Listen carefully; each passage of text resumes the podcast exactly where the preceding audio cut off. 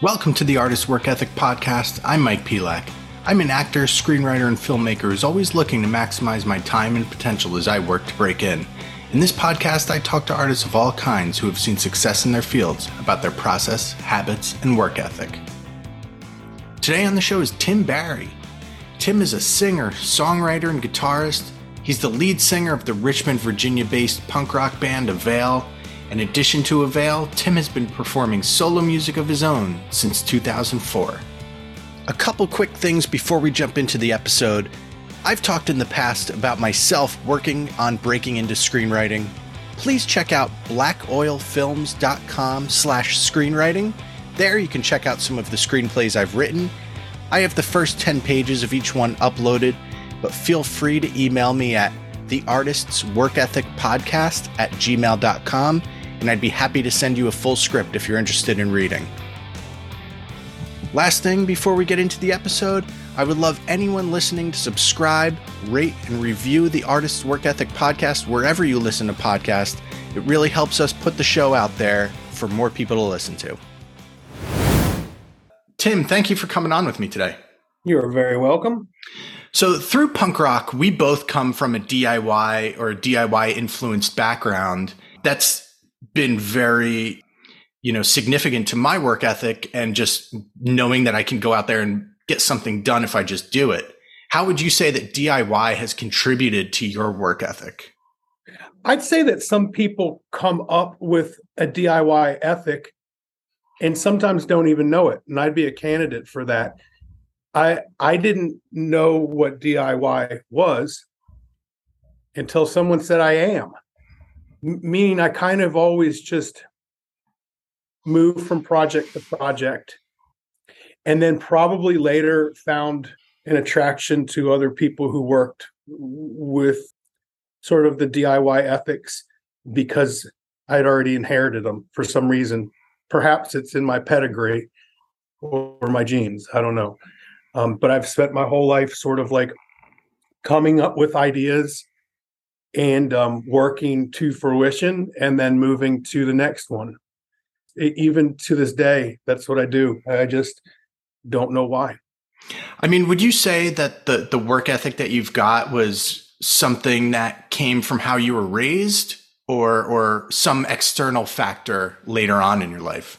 I have no idea because it, so when when you in regards to work ethic, it, w- often what we're talking about as sort of like public people, meaning musicians or artists or comedians or or or um, writers or whatever is your DIY ethics related to your public output. I guess that I have that not just with the public, and I don't know why I choose to like always create projects and try to get through them. Um, I don't know where it comes from. I'd say that my brother and my sister both are sort of self-sustaining themselves. Um, uh, we are maybe ahead of the generations of people who like maybe we were the ones who invented side hustles you know i mean because i've always you know in the past i always had like a regular job. In carpentry shops or doing whatever but i was always playing music and i was always touring in between and whatever i did at home for work i did so that i could get back out on the road. And the road didn't afford me any financial luxuries but for whatever reason i you know that continued through most of my life. Like i'm a migratory bird. Like i have to just keep traveling in circles around the world uh, and still to this day so i have certainly stuck with that diy thing my whole life and i don't fly it under the flag of it or use it as a um i don't know a label a trophy it's just how some people are Sure. I mean, how how would you say you're you're structuring your day to day to balance, you know, your your your life, your just your regular life stuff along with your music, you know, whether it's writing, touring, or just if you're if you're answering emails and all that type of stuff? I should say now I I live on music. I live on the art itself, and I do so because I don't live out outside of my means financially. I have a very structured day. And if I don't work, it's very intentional. So if I'm on an airplane and you're sitting next to me and you ask what I do for work, I will say music retail management.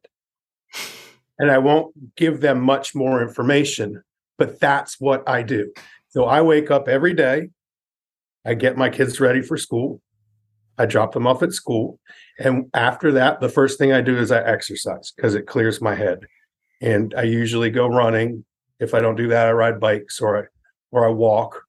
And that's sort of how my day starts. That's my morning coffee. I think of what's most important to accomplish that day. And then the next thing I do is I play music. And I do that every single day. And when I'm done playing music is when I do the management which is sort of my least favorite thing in the world, not because I'm poor at organizing, but because I cannot stand computers. I don't know why, but they really drive me crazy. As we're as we're staring at each other through a computer now. No, it's not that it's not that I dislike the the. There's many aspects to technology that I, I find to be super important, and what creates the ability for so much of us to actually make a living off of music, art, comedy, whatever it is, is, is relied upon computers. So I can't criticize them just for me. I just find them vexing. And like yesterday, when I had two people try to help me send a PDF that never made it through to the opposite end, and how something as simple to some people could take me so long drives me crazy. But that's how my day's structured. And I work it, there's a lot of work going on and then i pick up my kids and i'm super disciplined about not using social media or computers when i have my kids you know like when they go to sleep i might get a little more work done and then i go to sleep and that's my day and then i, I try to always take time off yeah. uh, like i look forward to this friday where I won't be doing anything at all except probably relic hunting for Civil War junk from the second I wake up until the second I go to sleep. And I need those kind of days to uh, reset myself. Yeah. I mean, I've always said that you don't have to like go crazy killing yourself working 20 hours a day to to be productive and it sounds like one of the best parts of your day is is playing music every single day and just keeping that consistency going, you know, and, and not letting it kind of falter away. Yeah. And it's also out of necessity because I have a lot of songs and I, I like to be able to play them, you know, like instantly. But you know, I'm like an example, I'm very focused on music right now because as soon as I finish a project, I start a new one. So I just finished doing Fest down in Gainesville, Florida, and the second I got back, on Monday. I started working on a three day, you know, finalizing the details of a three day festival that I curate in Richmond every November. That includes a ton of different musicians. I play every night. It's a totally different set every night. We're doing a kids show, which is crazy. I got to get all the merchandise organized. I'm doing input lists and stage plots and you know all the advances and guest list details and it's I truly do everything on my own. But the foundation of all of that is the crappy three chord songs that I play. So I have to be able to play them well. How important would you say that persistence and just perseverance have been to to your career whether it was you know in in the early days with Avail or when you launched your your solo music and just pushing through any of those walls that may have come up in front of you I don't know about the walls because I didn't let there be any because we didn't have goals or expectations. And I didn't have goals or expectations with my solo stuff. Avail is a huge accident.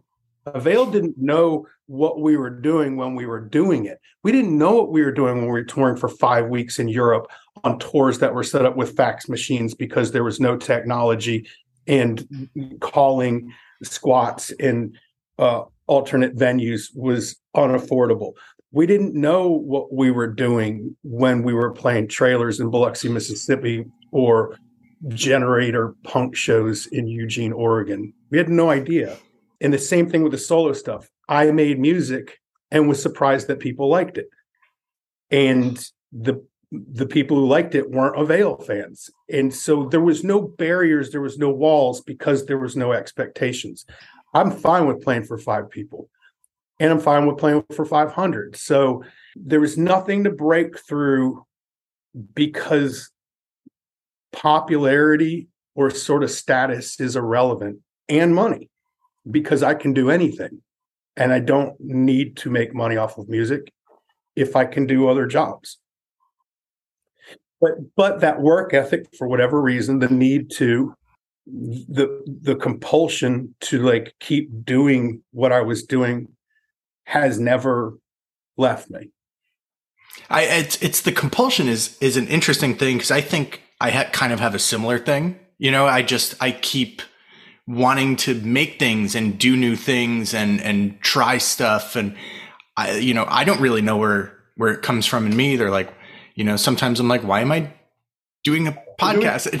Do. You know, it's just like, like there's just something there why am I writing like a short book right now? Like, it, it, like, is it any good? But here's what here and here I identified the reason a couple years ago, and this is it for me. When I was young, if you played in punk music, you were done and washed up by like 25. Okay. And so after 30 years of touring, I always think it's my last year of touring. I always think, okay, I got these show offers. This is a real honor to be playing these shows. I'm very privileged. Next year, no one's going to care. So I'm going to do these shows. I'm going to put out this, this record and I'm going to do the best that I can and play like it's the last time I can play because no one's going to care. And for whatever reason, a small group of people still care. And so I fall into the next cycle, the next year, thinking this is the last time anyone's going to care. And I'll tell you what, when the pandemic shut everything down, I was fine because I had played my last shows like I was never going to play a show again. And I do that every night. And so, where a lot of people were sort of moping, I was like, man, that was fun. Yeah. I mean, it was probably a welcome break too. I mean, you well, know. well, yeah. I mean, I love. I, will never get that time back with my kids, and I, I, I, you know, like so that was super important to me to spend all that time with them. But I really, I truly was like, man, what a wild ride that was, playing music for all that time. Yeah. and so now every show, you know, sense is like icing on the cake. But I do think that's some of the reason behind my drive is like I really I guess that's a way of saying that I don't take it for granted. If you do come to a time, you know, we'll we'll go back to we'll rewind back to pre-COVID and and you were getting exhausted or burnt out with whatever you're if if you're, you know, you're on the road doing however many shows a year, how do you stay balanced when you start to feel that exhaustion and burnout creep in? My balance is in total control. I answer to no one but myself. I don't have management. I don't have a record label that's pushing me for sales. I have no one to answer to but myself. If I am pushing myself too hard, there is no one to blame but me. Yeah. So I stop it. I won't do it. And that was going on for years. I was I was, you know, coming home from tours and realizing that I should make them shorter. To the fact, to the time this at this point, I I won't do two or three shows in a row, more than two or three shows in a row. So uh, to answer that question is the control that I have has a has afforded me the ability to make decisions that keep me wanting to do this. If you told me tomorrow that I needed to do a five week tour with two days off, like on my normal old schedules, I just wouldn't do it. Yeah. I'd, I'd knock on the door at a shop and get a job. And, uh, or you know, like I, I decided to stop touring internationally. You know, if you offered me to play in London next week, I, I probably just wouldn't do it, or Sydney, or I mean, internationally, meaning like overseas and yeah. whatnot. I got to be close to my kids. Toronto, Montreal, that's fine. London, Ontario, I'm into that. But those are the decisions that I had to make. At some point, I had to say to myself, I can't always come to you. So you might need to come to me. I've put in plenty of miles coming to you. Awesome. Anything that you want to plug or talk about before we go? No, I'm just working my butt off here. I got it. I got plenty of stuff to plug, but I'm not good at plugging stuff. So it, it, it, I'm pretty easy to. It's pretty easy to figure out my projects by a quick search. Sounds good. Well, thanks for coming on with me today, Tim. You're very welcome. Thank you for having me. Thank you so much for listening today. Please subscribe to the Artist Work Ethic podcast anywhere you listen to podcasts, and please rate and review the show.